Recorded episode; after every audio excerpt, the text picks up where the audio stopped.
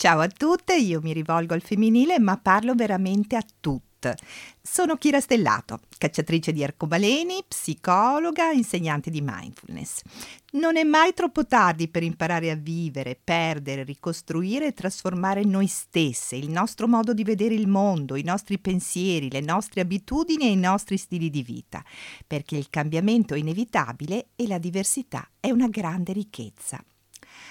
Oggi la domanda è intima perché ci tocca tutte da vicino. La pace è sempre possibile?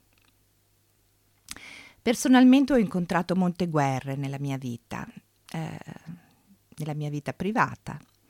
In famiglia la guerra regnava sovrana, mm, dietro a un'apparente parvenza di pace, di perbenismo, di buonismo.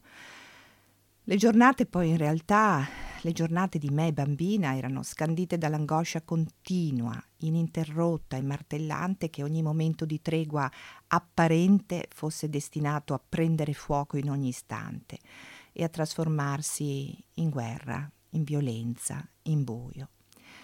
E anche nel lavoro mi è capitato, fortunatamente molto raramente, di incontrare persone col buio dentro, accecate dal bisogno di possedere, di prevaricare, distruggere per sembrare più grandi. Tutti però mi hanno insegnato a osservarmi, a realizzare quanto sia facile cadere nel buio dell'altro, quanto sia facile fare la guerra e quanto sia difficile esporsi per la pace, perché chi vuole la pace è spesso considerato un po' un vigliacco, uno senza spina dorsale, uno che perdona ciò che è imperdonabile, un traditore, un debole. E quindi la pace è possibile?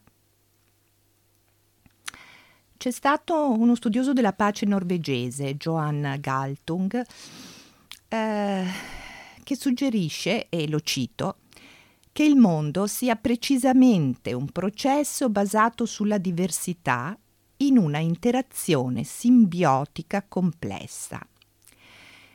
E quindi eh, la pace non può essere qualcosa di stabile, non può essere uno stato definitivo, ma piuttosto un processo interattivo dialettico tra quelle che sono le nostre azioni e il mondo. È molto interessante, eh, almeno per me, che la pace, secondo la visione orientale, sia un processo collettivo. Il termine pace, infatti, ha sempre la radice sam, che significa persone che fanno cose insieme. Samnipata significa pace, oppure samit significa guerra. E quindi come è possibile costruire la pace? Oltre alle cause mentali, comportamentali e strutturali che abbiamo visto generano conflitti da sempre nella storia, nella teoria della mente e della psicologia buddista esiste la radice primaria della guerra, e cioè l'ignoranza. L'ignoranza che genera attaccamenti, avversioni, che rinforza il concetto di io, me, mio. Non riusciamo ad essere imparziali nel nostro vedere le cose.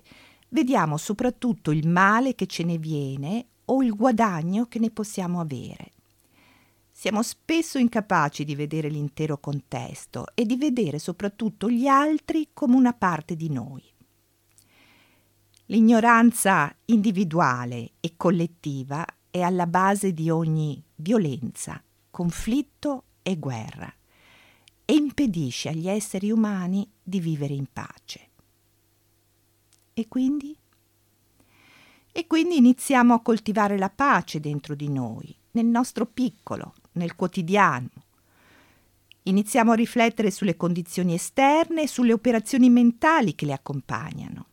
Sviluppiamo le qualità della nostra intelligenza emotiva, della nostra intelligenza sociale, spirituale, compassione, saggezza, attenzione, visione ampia, gentilezza, pazienza, cura di noi stessi e cura dell'altro. Nelle parole di Shakyamuni Buddha, di duemila anni fa, dovresti proteggere con grande attenzione la tua mente, mantenendo una continua consapevolezza per porre fine ai conflitti. Un augurio di pace a tutte, lasciami un commento e se puoi condividi. Con molto affetto, Kira.